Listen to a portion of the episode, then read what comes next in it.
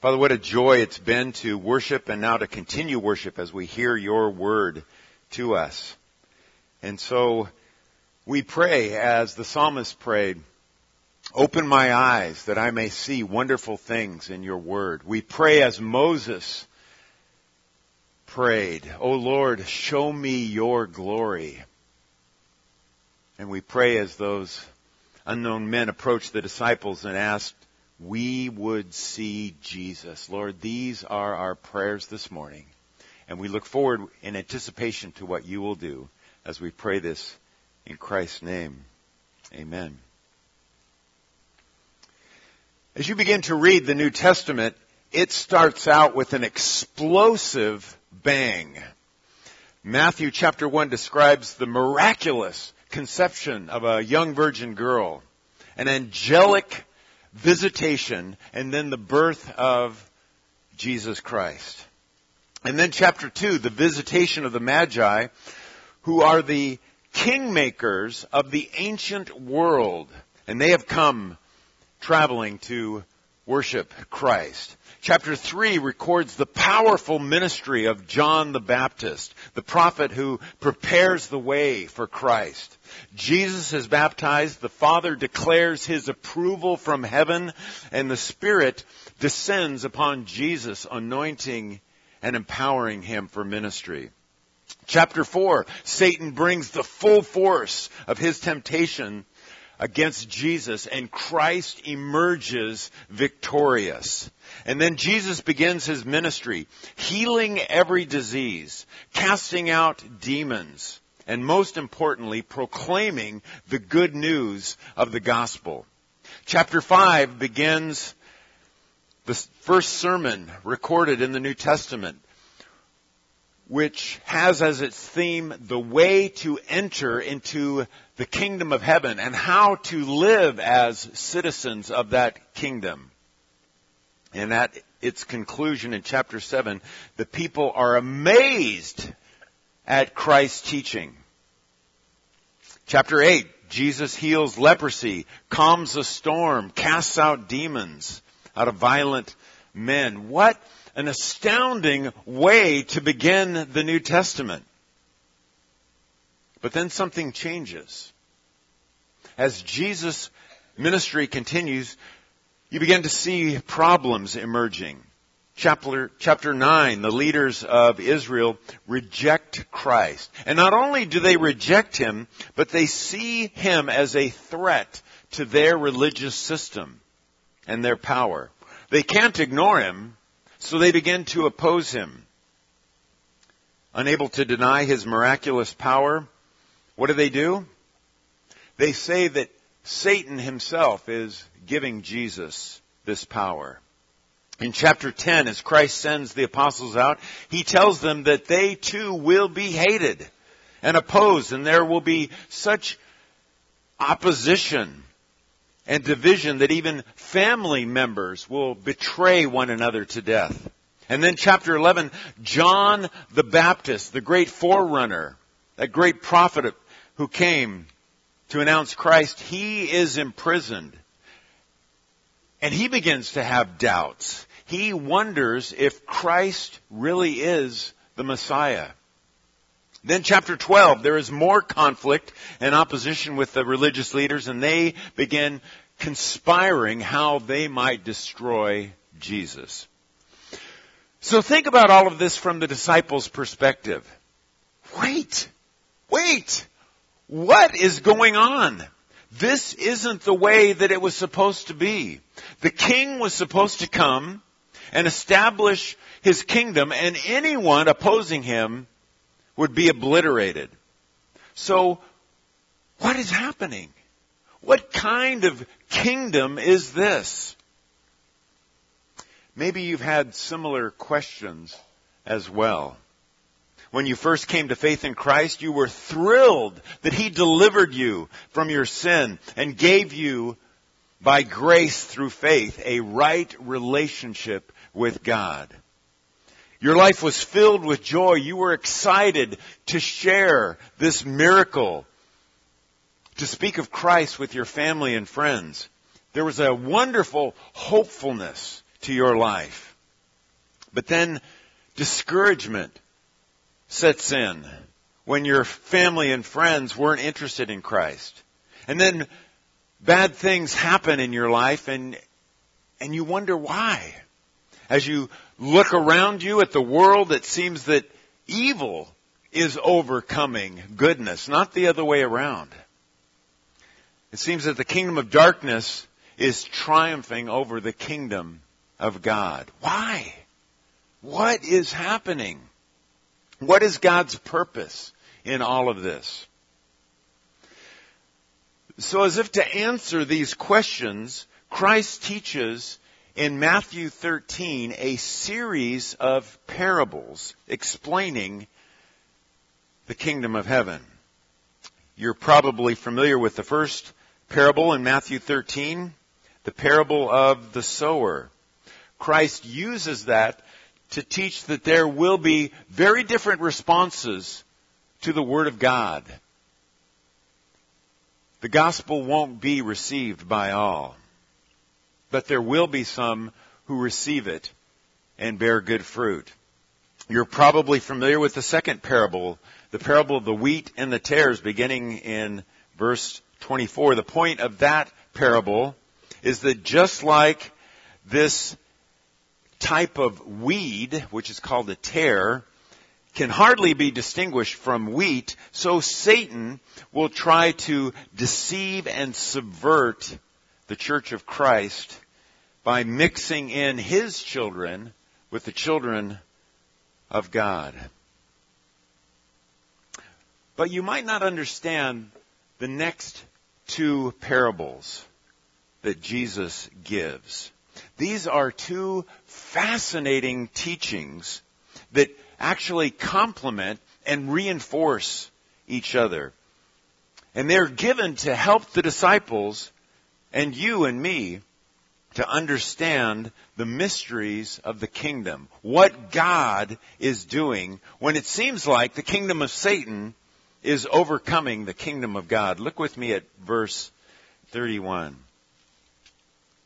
He presented another parable to them, saying, "The kingdom of heaven is like a mustard seed, which a man took and sowed in his field, and this is smaller than all the other seeds. But when it is full grown, it is larger than the garden plants and becomes a tree, so that the birds of the air come and nest in its branches."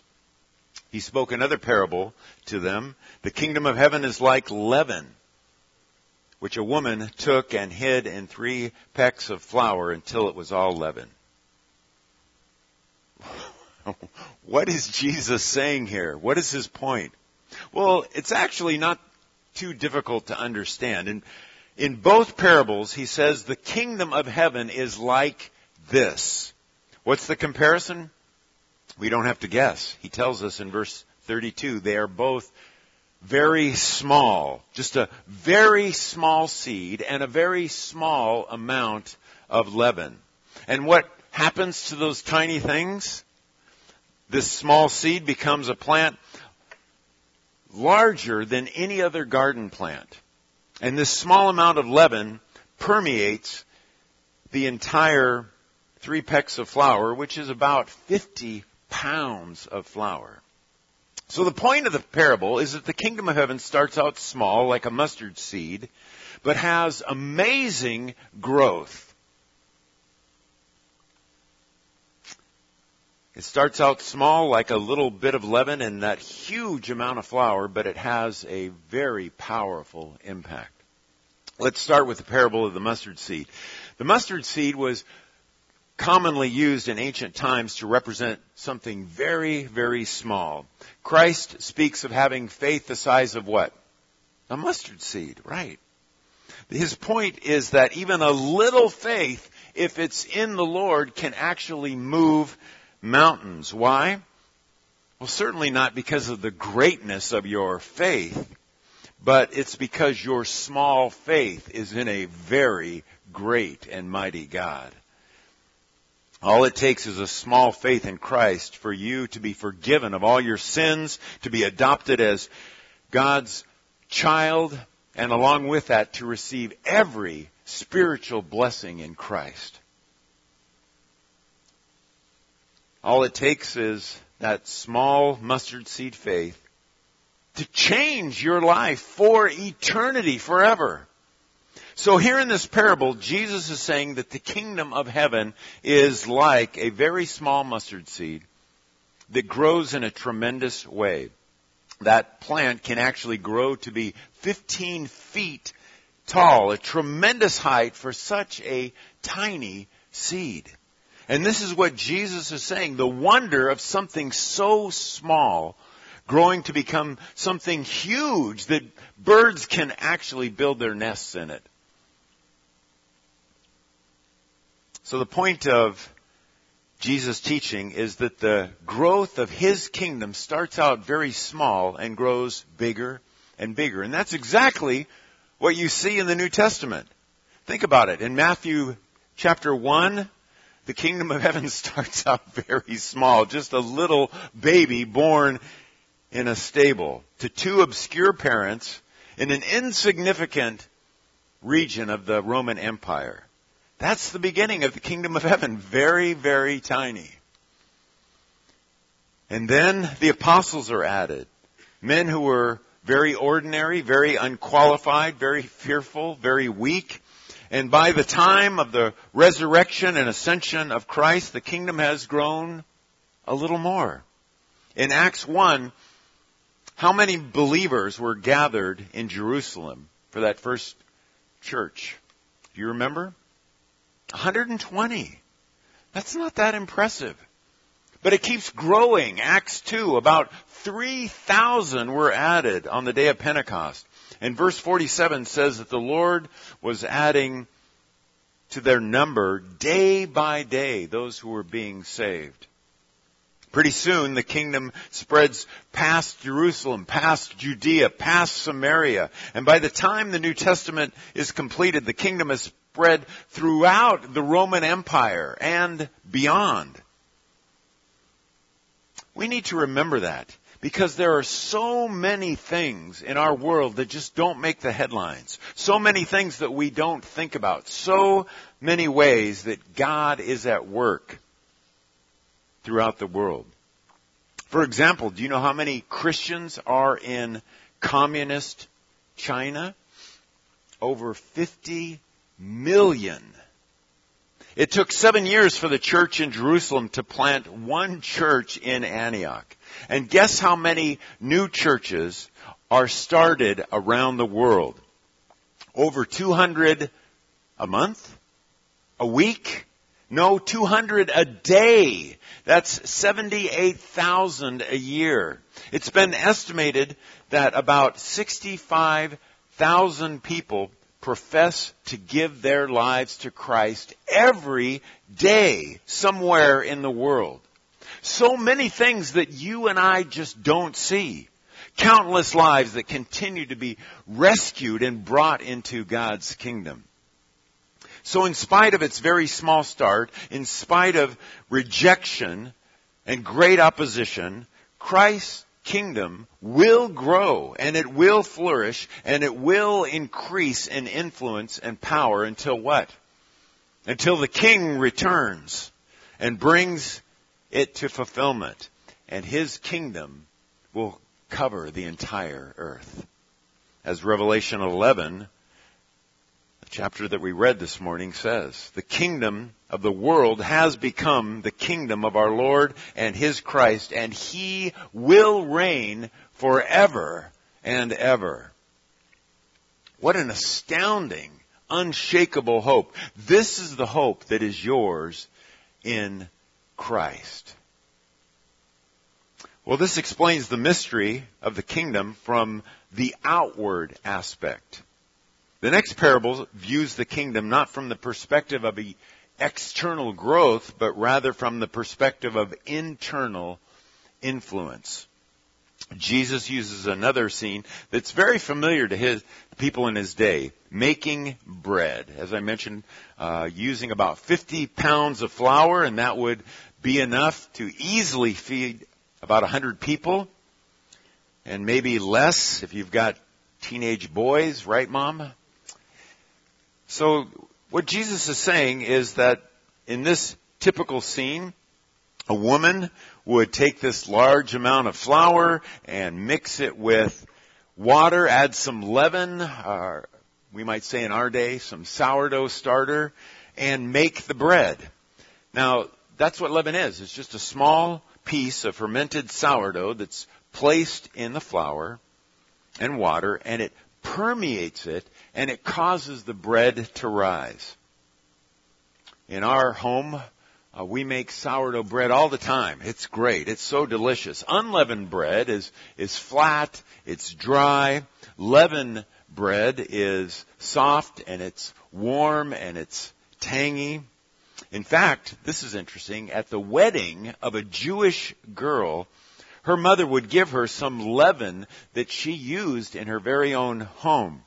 And this simple gift was cherished because it represented the love and blessing of the home in which she grew up and was now going to her own home as it was beginning. Now, in Scripture, leaven simply represents influence. And depending upon the contrast, that can be a negative influence or a positive influence. Jesus says here that the kingdom of heaven is like leaven. The kingdom of heaven is not negative, so leaven here can't be negative. In this parable, leaven is positive, speaking of the internal influence of the kingdom. Just as leaven permeates that bread dough, so Christ will permeate the world. Like the mustard seed, it is little, just like a little piece of leaven in contrast to that massive 50 pounds of bread flour. But just like the mustard seed, there is incredible power in that very little piece. Power that will influence the entire amount of dough. So the kingdom of heaven isn't just about addition, it's also about transformation. You see, leaven isn't just added to the dough, no, it transforms the dough. And just like the leaven is hidden in the dough, so Christ is now hidden in the world. Romans 8 speaks that the creation waits eagerly for the revealing of the sons of God. Right now, you and I are hidden. Think about it. There you are at In-N-Out, eating your hamburger just like everyone around you.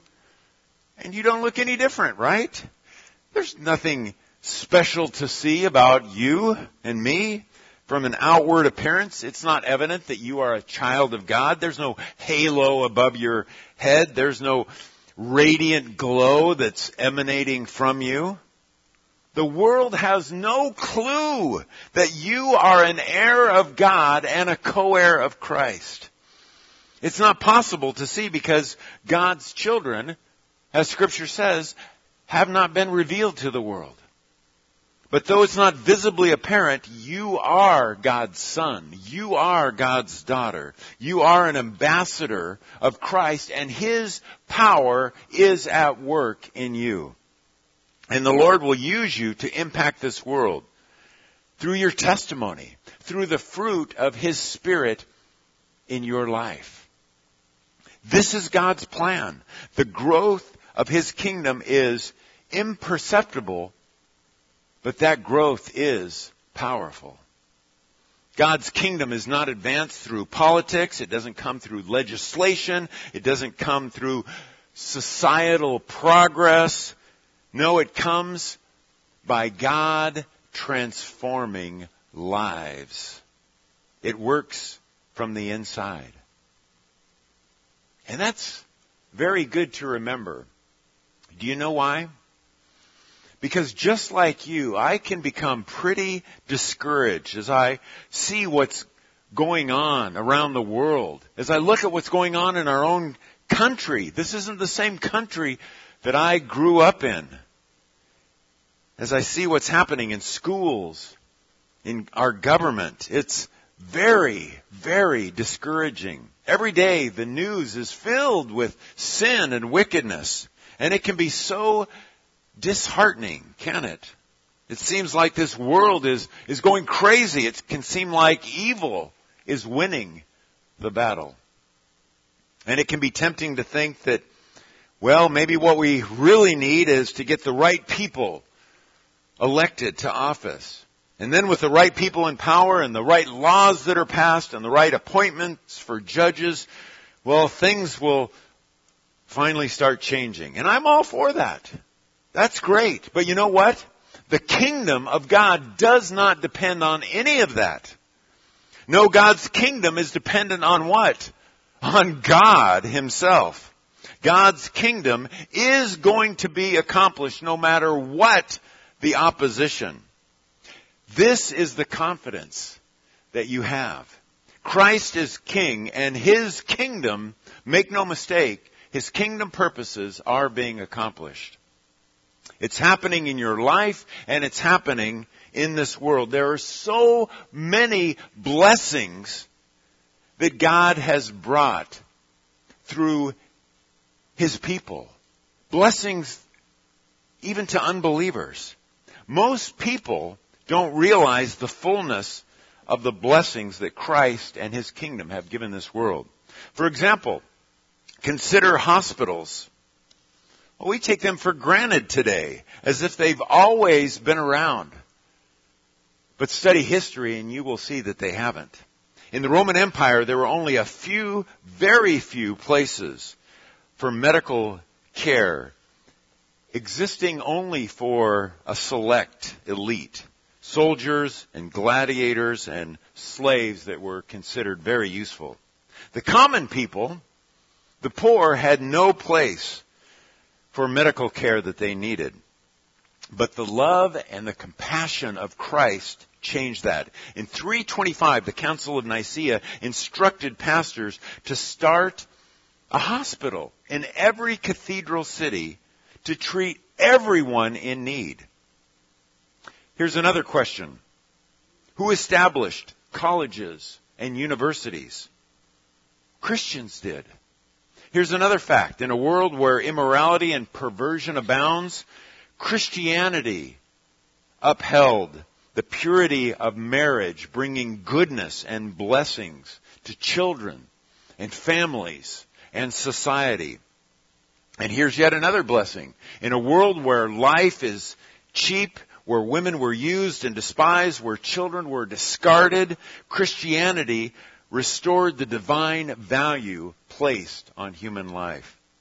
Christianity has blessed this world in so many other ways, through government, through law, through civil liberties, through science, through art, through music, and humanitarian care, and on and on and on it goes. And when you, as a believer, walk with Christ, this will be true of your life as well. Your life will be a blessing to those around you. You will be the grace of Christ to others. Your life will bring goodness and wisdom and encouragement and hope and truth to others who need that. Just like leaven, God is at work. God's kingdom is advancing imperceptibly, but steadily and powerfully. His love and His purpose will prevail. There is blessing in this life, but listen, that is only a very small foretaste of the fullness of glory that you will experience. The unimaginable joy and wonder and love of Christ throughout eternity. So these two parables are very important reminders to us of the right perspective of God's kingdom that you need to have until the King returns. It's so easy to look at what's not going right and become unsettled, become discouraged, even distressed. Yes, there are a whole lot of bad things that have happened and they keep happening. But do you see in this world and around you in your own life the good things that God is doing? Do you see all the positive, all the blessings that He has brought into your life? Why? So that you can just contain that? No, so that that will overflow. David said, my cup overflows. That is God's desire for your life, that His blessings would fill your life to overflowing so that it blesses others. Ask the Lord for eyes to see beyond the surface. His specialty is to work something very good in bad circumstances. You are here in this world for such a time as this. And you know what the best example in all of history is of that? It's the cross of Christ, isn't it? That was the greatest injustice of all.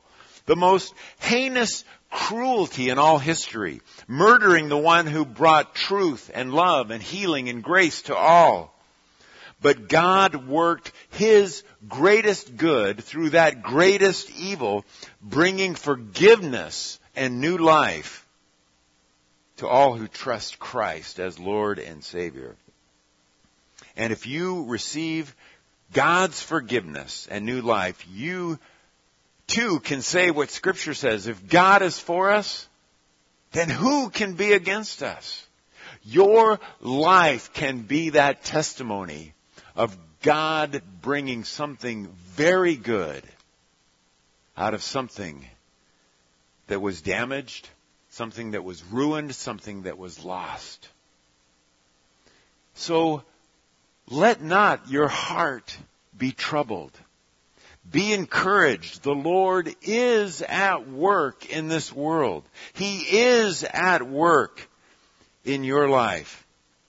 It might seem to others, maybe even to you yourself, that yours is a rather ordinary, insignificant life. But listen, don't be fooled. Just like that little mustard seed, just like that little bit of leaven, God's power is surely and steadily at work in your life. His love will prevail. His purpose is being accomplished. That is the hope that you have in Christ. Ask Him to open up your eyes even more to see what He is doing in your life and in this world, to see what He wants to do through your life. And you live your life with this perspective. Let His Word guide you. He will use you to bring His truth and grace to this very dark and broken world, to be His influence and His blessing to others. Let's pray together. Oh, Father, thank You for this wonderful truth from Your Word. Thank You that Your good purpose will prevail. How wonderful to see our own lives transformed by Your love. And how thrilling it is to be a part of Your great master plan for this world.